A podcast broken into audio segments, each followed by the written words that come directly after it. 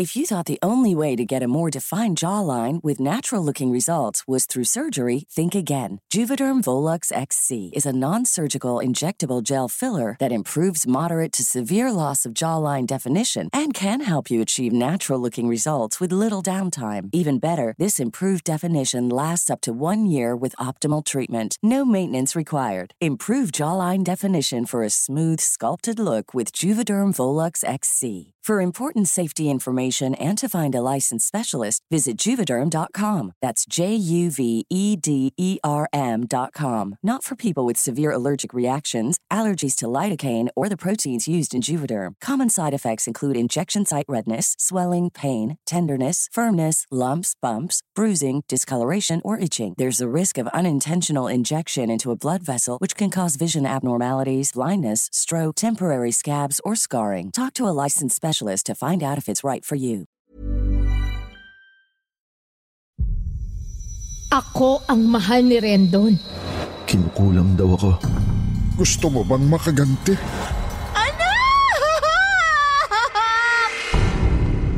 Traiduran Part 2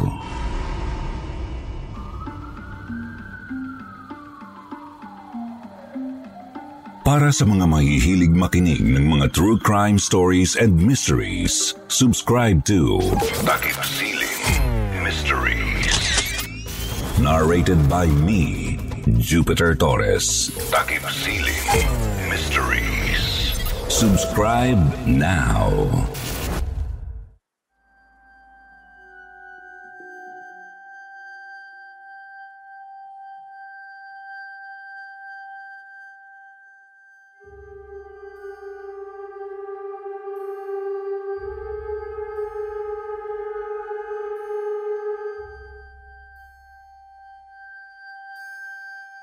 Magandang gabi po, Sir Jupiter, at sa lahat ng mga nakikinig ngayon sa kwentong takip silim dito sa YouTube. Ako po si Riza at muli po akong nagbabalik para sa huling kabanata ng aking kwentong kababalaghan. Matapos na mawala ang anak kong si Cholo at ang aking asawa na si Rendon ng halos isang buwan, hindi ako sumuko sa paghahanap, Sir Jupiter.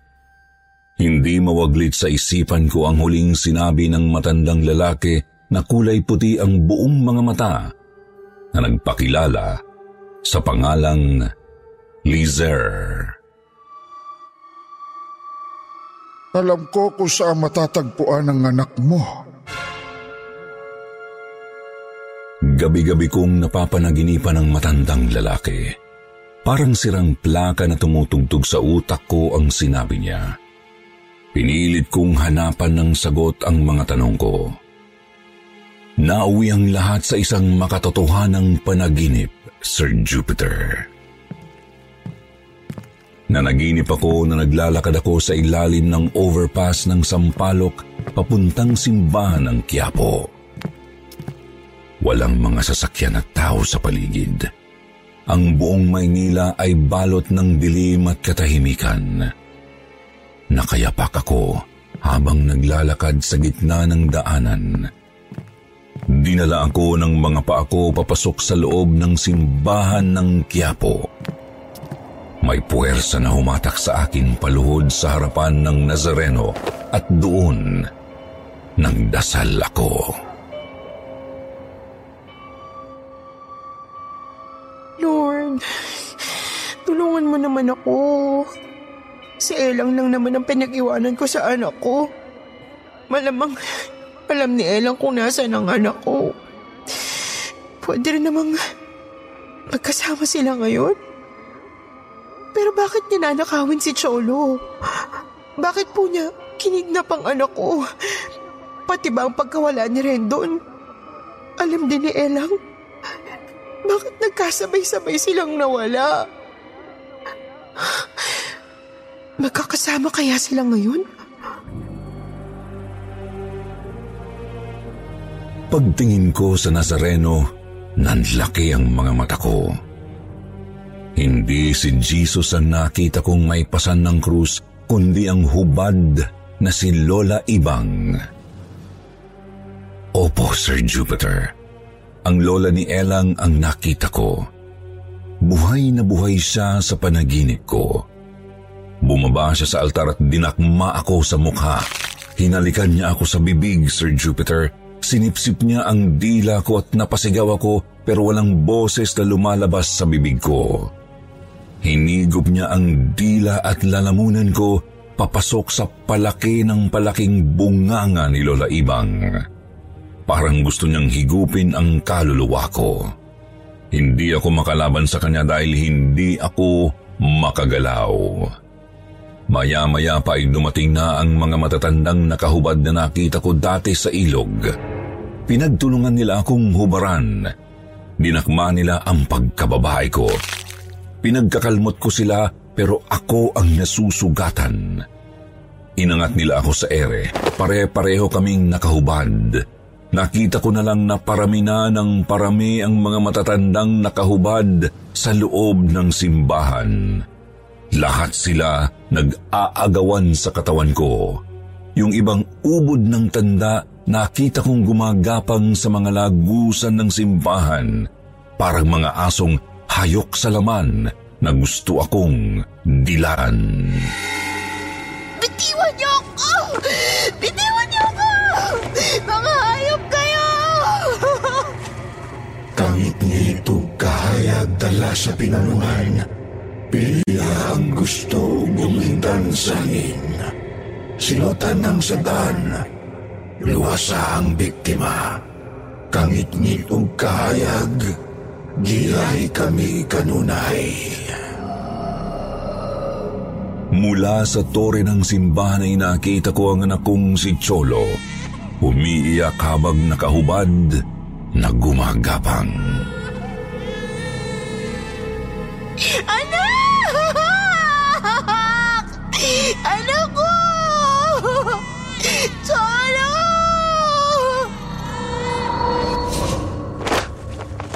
Bigla akong nagising mula sa bangungot ko, Sir Jupiter. Hindi ko alam kung ano ang kahulugan noon pero nagbigay sa akin yon ng kakaibang kilabot sa isipan ko. Nang araw na magising ako mula sa bangungot na yun ay nagpasya akong ipagpatuloy ang paghahanap sa anak ko, kina Elang at Rendon. Sinubukan kong puntahan si Rendon sa wapak na pansitan kung saan siya nagtatrabaho. Wala dito, Lendon. Mahigit isang buwan na hindi pasok Lendon dito. Nagpaalam po ba siya sa inyo, Mr. Chu? Oo, kinuha Lendon sahod niya bago siya nawara.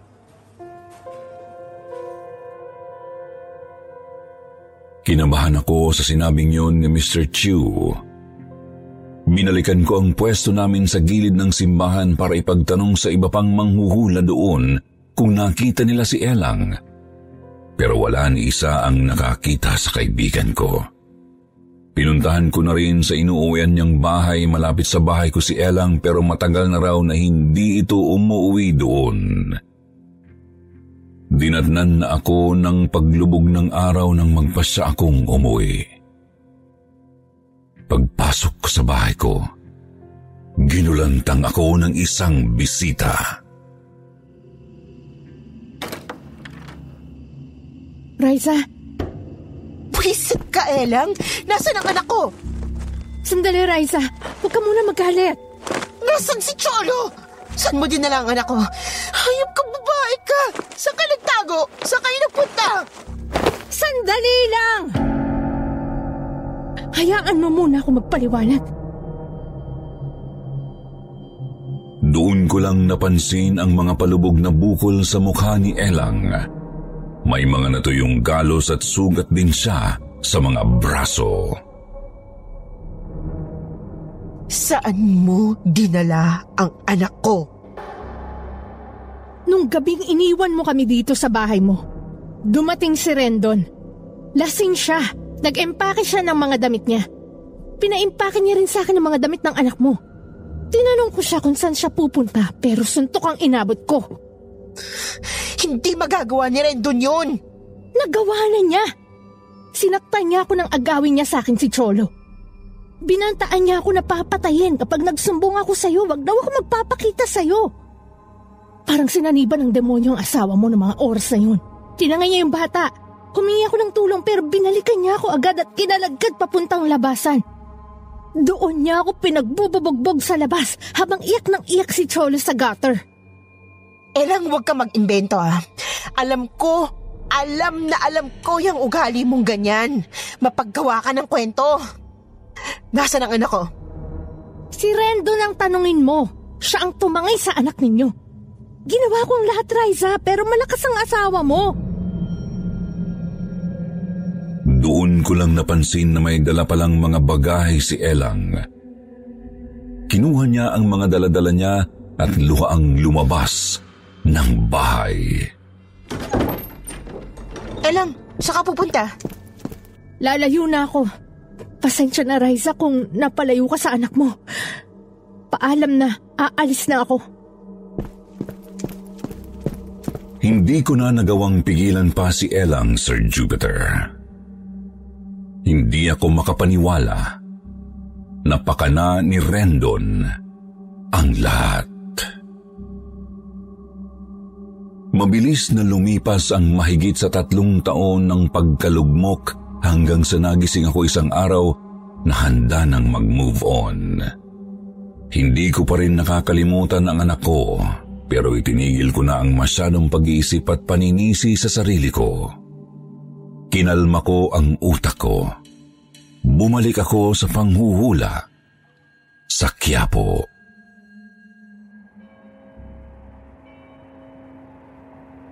Isang biyernes, halos maloka ako nang makita ko si Rendon at Elang na magkasamang nagsisimba sa Quiapo. May kasamang batang lalaki na mukhang nasa 3 years old ang edad. Hinintay ko silang makalabas ng simbahan bago ko sila kinumprontang dalawa. Raisa? Saan-saan ko kayo hinanap, dito ko lang pala kayo makikitang magkasamang dalawa. Randon, halika na. Sandali. Ngayon lang tayo nagkita, alis ka na agad? Pagkamustahan muna tayo. Plastikan, gaguhan. Wala akong panahon sa mga bagay na ganyan. Cholo, anak, ikaw ba yan? Hindi mo anak to. Anak namin ni Rendon ang batang to. Anak? Kailan pa nagkaroon ng mistisong anak ang isang unggoy na tulad mo? Ay, correction. Mas masahol ka pa pala sa unggoy. Mas mababang uri ka pa sa lahat ng mga hayop sa Kingdom Animalia. Sabihin mo na lahat ng gusto mong sabihin, Riza.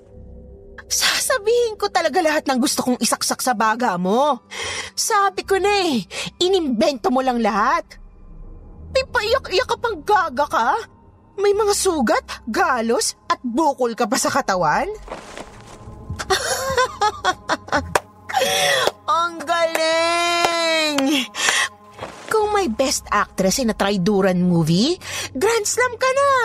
Hindi lang famous ang mararating mo, aabot ka hanggang Oscars! Ganon ka kagaling umarte elang.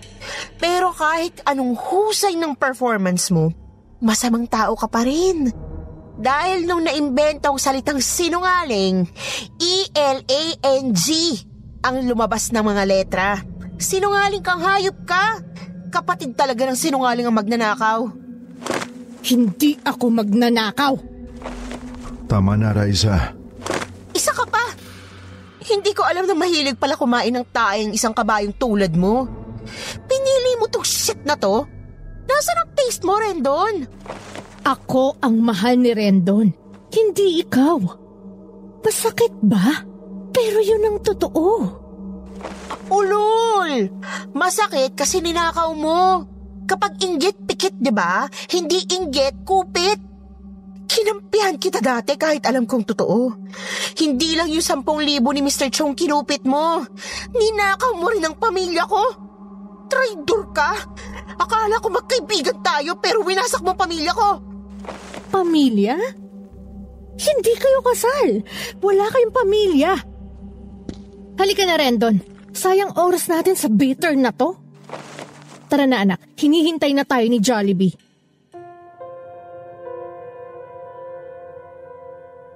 Napaluha na lang ako ng tahimik, Sir Jupiter, habang tinitignan ang anak kong papalayo sa akin. Karga-karga ni Elang.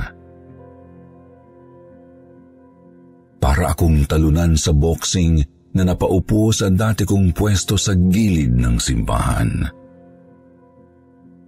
Natulala ako ng ilang minuto hanggang sa hindi ko namalayan na dumudugo na pala ang palad ko sa higpit ng pagkumuyos ko sa kamay ko. Lumubog na ang mahaba kong kuko sa palad ko.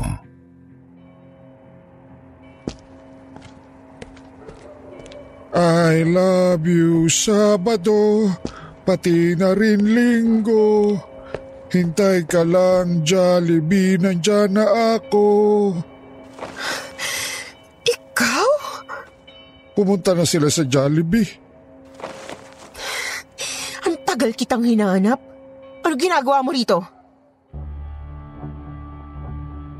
Muling tumambad sa harapan ko ang matandang lalaking nagpakilalang Lizer noon. Nakaupo siya habang nakangiti sa akin. Nangungusap ngayon ang mga puti niyang mata na hindi naman pala talaga bulag. Ganun lang ang mga kulay pero nakakakita siya ng malinaw. Sa sobrang linaw pati nagdurugo kong puso, nakita niya. Masakit? Ano kailangan ninyo? Magpapahula ako. Hindi nga ako marunong manghula. Puro kasinungalingan lang ang lahat ng mga sinabi ko sa mga hinulaan ko. Kung gayon pala, traidor ka rin? Ano? Bakit? Dahil hindi ka naging tapat sa kanila. Umalis ka na. Ayoko nang dagdagan pang sama ng loob ko. Dumudugo ang palad mo pero hindi mo ramdam ang hapdi ng sugat. Bakit? Dahil mas masakit ang ginawa nila sa akin kaysa sa sugat na nilika ako sa sarili ko. Tama. At masakit tanggapin na anak mo nga ang karga ng babaeng yun. Gusto mo bang makaganti? Hey, I'm Ryan Reynolds. Recently, I asked Mint Mobile's legal team if big wireless companies are allowed to raise prices due to inflation. They said yes. And then when I asked if raising prices technically violates those onerous two year contracts, they said, What the f are you talking about, you insane Hollywood ass? So to recap, we're cutting the price of Mint Unlimited from $30 a month to just $15 a month. Give it a try at mintmobile.com slash switch. $45 upfront for three months plus taxes and fees. Promo for new customers for limited time. Unlimited more than 40 gigabytes per month. Slows. Full terms at mintmobile.com. Hey, I'm Ryan Reynolds. Recently, I asked Mint Mobile's legal team if big wireless companies are allowed to raise prices due to inflation. They said yes. And then when I asked if raising prices technically violates those onerous two year contracts, they said, What the f are you talking about, you insane Hollywood ass? So to recap, we're cutting the price of Mint Unlimited from $30 a month to just $15 a month. Give it a try at mintmobile.com slash switch. $45 upfront for three months plus taxes and fees. Promo rate for new customers for limited time. Unlimited more than 40 gigabytes per month. Slows. Full terms at mintmobile.com. Oo, gusto ko. Gusto ko mabawi ang anak ko at pagdusahin sila mga traidor. Sabihin mo sa akin kung ano ang gusto mong mangyari sa kanila. Kong maghirap at magkasakit silang dalawa hanggang sa gumapang sila sa lupa na parang mga bulate. Kaya kong gawing totoo ang kahilingan mo. Kung magkakatotoo ang hula mo sa akin. Kaya huwag ka nang matakot. Hulaan mo na ako.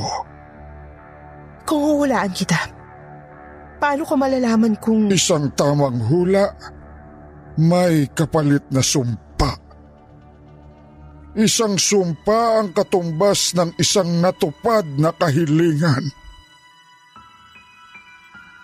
Binatulan ko ang alok ni Mang Lizer, Sir Jupiter. Pumikit ako bago ko siya hinawakan sa mga kamay. Tsaka ako sinabi ang mga hula ko sa kanya. May malubha kang karamdaman ngayon. Pero bukas, mawawala ng kirot at sakit. Magaling ka na bukas. Tinaas ni Mang Lizer ang isang kilay niya sa may buntong hininga. Nagpatuloy ako sa panghuhula.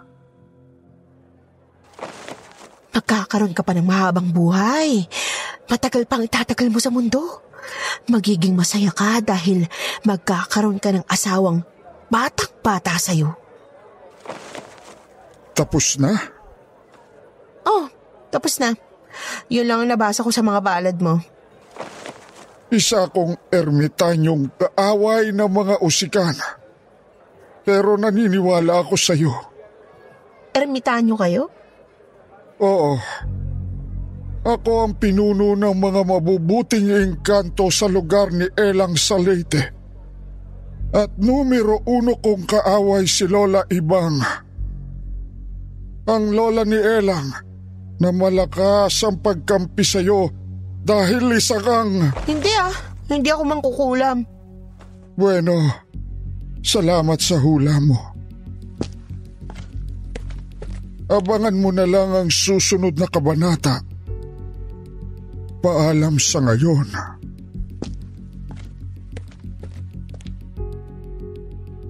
Pero ang totoo, inimbento ko lang lahat ng sinabi ko. Hindi naman ako nagbabasa ng mga guhit sa palad ng tao. Umalis si Mang Lizer na nakangiti sa akin.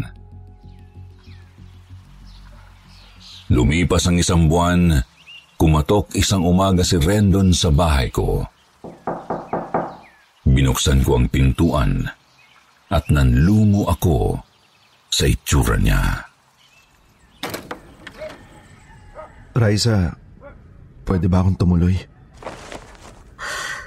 Anong nangyari sa katawan mo, Rendon? Bigla ako nagkasakit. Ilang beses na ako nagpa-doktor pero iba-iba yung sinasabi nila. Awang-awa ako sa itsura ni Rendon, Sir Jupiter. Sobrang payat na niya pero napakalaki naman ng tiyan niya. Malaki pa sa babaeng buntis na siyam na buwan ng nagdadalang tao.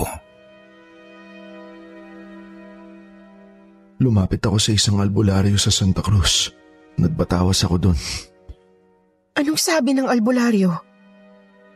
Kinukulam daw ako. Punong-puno raw ng buhangin at buhay na bulate ang tiyan ko. At isang tao lang daw ang may kagagawa nito. Sino? Ikaw. Ako? Bakit ako? Ikaw lang daw ang may sama ng loob sa akin, sabi ng albularyo.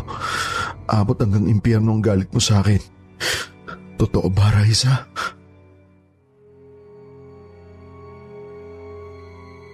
Natahimik ako. Hindi ako nakaimik agad. Naalala ko bigla si Mang Lizer at ang sinabi niya na isang tamang hula ko sa kanya ay tutumbasan niya ng katuparan ang kahilingan ko. Bakit mo ko nagawang ipagpalit kay Elang? Hindi ko alam. Sa totoo lang, gabi-gabi ko yung iniisip simula nung umuwi tayo mula sa Leyte. Huwag mong sabihin na ginayuma ka ni Elang. Luma na yan, hindi na ako maniniwala sa mga ganyan. Hindi ko maintindihan kung bakit kumagat ako sa lahat ng plinano ni Elang. Siyang nagsabi na iwanan kita at magsama kaming dalawa. Hindi ako pero nakitakas niya yung anak natin. May kung anong budol sa Elang. Nagising na lang ako na magkasama na kami sa bahay nila sa Leyte. Inamin mo na. Sumama ka talaga sa kanya. Ibalik mo sa akin ang anak ko, Rendon. Sa oras na maibalik mo sa akin si Cholo, doon ka lang gagaling sa sakit mo. Hindi ko alam pero parang inamin ko na rin kay Rendon na pinakulam ko siya sa mga sinabi ko. Lumipas ang dalawang linggo, namatay si Rendon. Dumalo ako sa huling lamay nito. Walang katao-tao sa lamayan maliban sa mga nakikipagtong-its na mga matatanda. Hinanap ko ang mga magulang ni Rendon pero wala ang isa man lang sa mga kamag-anak niya doon. Isang batang lalaki ang lumapit sa akin.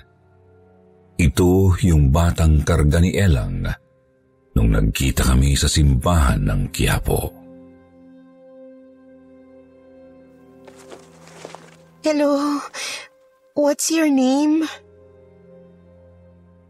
Nakatitig lang sa akin ang bata. Hindi ito umiimik. Maya-maya pa ay may matandang babae na dumating. May tulak-tulak itong wheelchair. Hindi ko agad namukaan ang payat na babaeng sobrang itim ng balat na nakaupo sa wheelchair.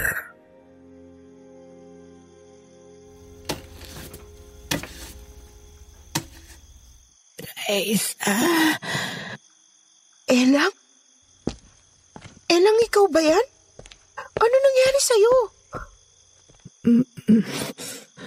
Malubha na ako. Bakit nagkaganyan ang itsura mo? Para kang, para kang hindi tao. Hindi kita namukaan. Raisa, may leukemia ako. Cancer sa dugo. Kailan pa? Bigla na lang ako nagkaroon ng leukemia. Hindi lang yun. May cancer din ako sa buto. Diyos ko.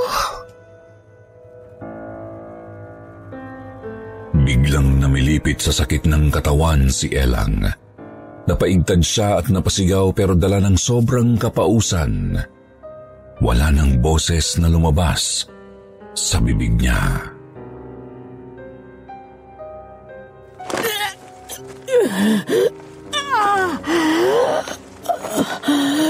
Tawarin mo ko, Raisa.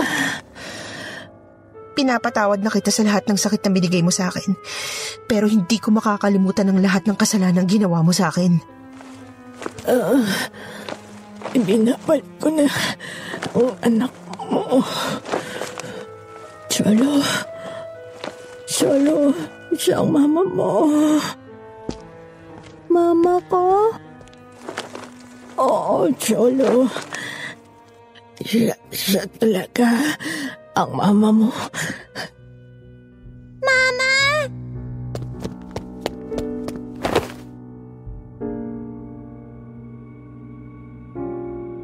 Niyakap ako ni Cholo at hindi ko naiwasang hindi mapahagulgol.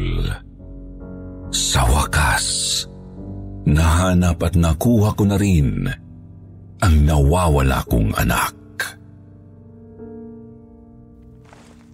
Raisa, kailangan mong bawiin ang buyag. Buyag? Ang mga salitang binitawan mo na nagbigay sa amin ng sakit. Wala akong alam sa mga sinasabi mo, Elang. Hindi ako mangkukulam. Yan nakakala mo. Pero sang-ayon sa lola ibang ko, isa ka ring usikan. Kaya siya nagpapakita sa'yo sa panaginip mo.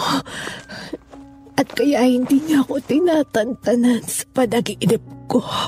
Gabi-gabi hanggang ngayon. Dahil gusto niyang ipaalam sa'yo na isa kang malakas na usikan. Kaya ano man ang kasin mong salita, siguradong makakapinsala ng buhay ng ibang tao. Huwag mo akong takutin. Huwag mong sabihin, hindi mo pa napanaginipan si Lola. Ang multo niya mismo ang nagkukwento sa panaginip ko, Raisa. Si Lola na nagsabi, isa ka ring usikan. Mas makapangyarihan ka pa raw kesa kay Lola. Alam mo ba yun? Kaya, Raisa, bawiin mo na ang puyag. Humihingi ako ng tawad sa iyo. Maawa ka na. Patawarin mo na ako.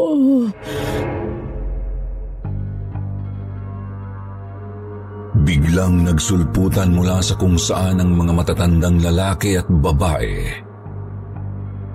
Lahat sila sabay-sabay na bumulong.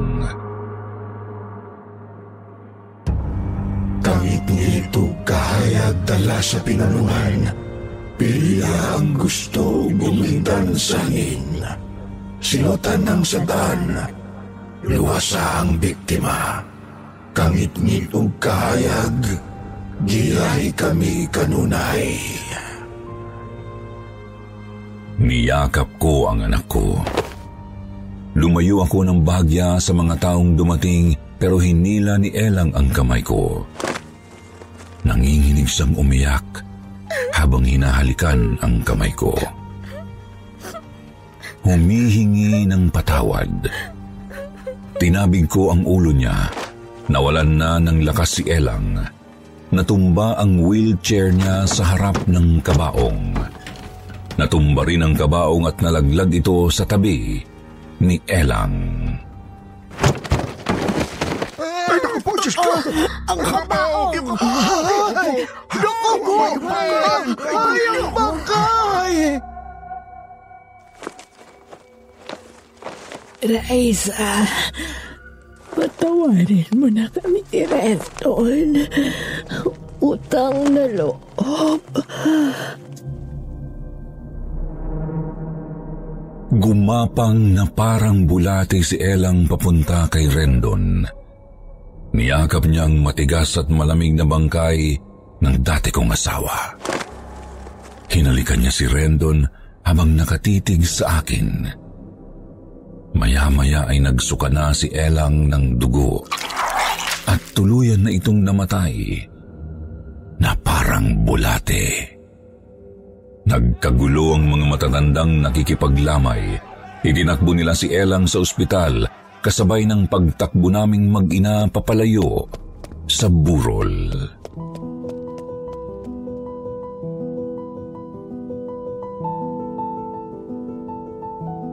Nagpasya akong lumipat ng ibang bahay nang makuha ko si Cholo mula kay Elang.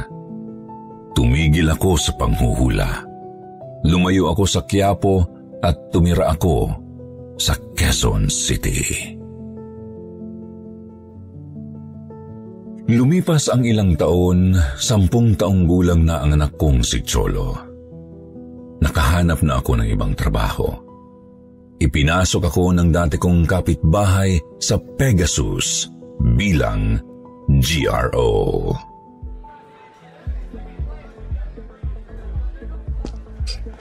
Hi!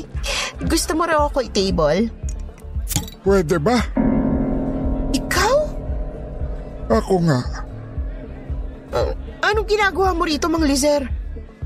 Nagkatotoo ang unang hula mo sa akin. Ngayon naman, gagawin nating totoo ang pangalawang hula mo. Ikaw, ikaw ang may kagagawa ng pagkamatay ni... Isang hula kapalit ng isang sumpa. Tumakbo ako papauwi ng madaling araw na yun. Hindi ako nang tagal sa Pegasus, Sir Jupiter. Iniwasan ko si Mang Lizer. Lumipat kami ng anak ko sa mas malayong lugar. At magmula noon, hindi na ako nahanap pa nito lalo na nang maglingkod ako sa simbahan sa parokya namin. Tahimik na kaming nabubuhay ng aking anak na si Cholo ngayon. At hinding hindi na ako basta nagbibitiw ng kahit anumang masasamang salita o buyag sa ngayon. Dito na po nagwawakas ang kwento ko. Sana ay marami kayong natutunan sa aking karanasan. Salamat po Sir Jupiter. Magandang gabi sa inyong lahat.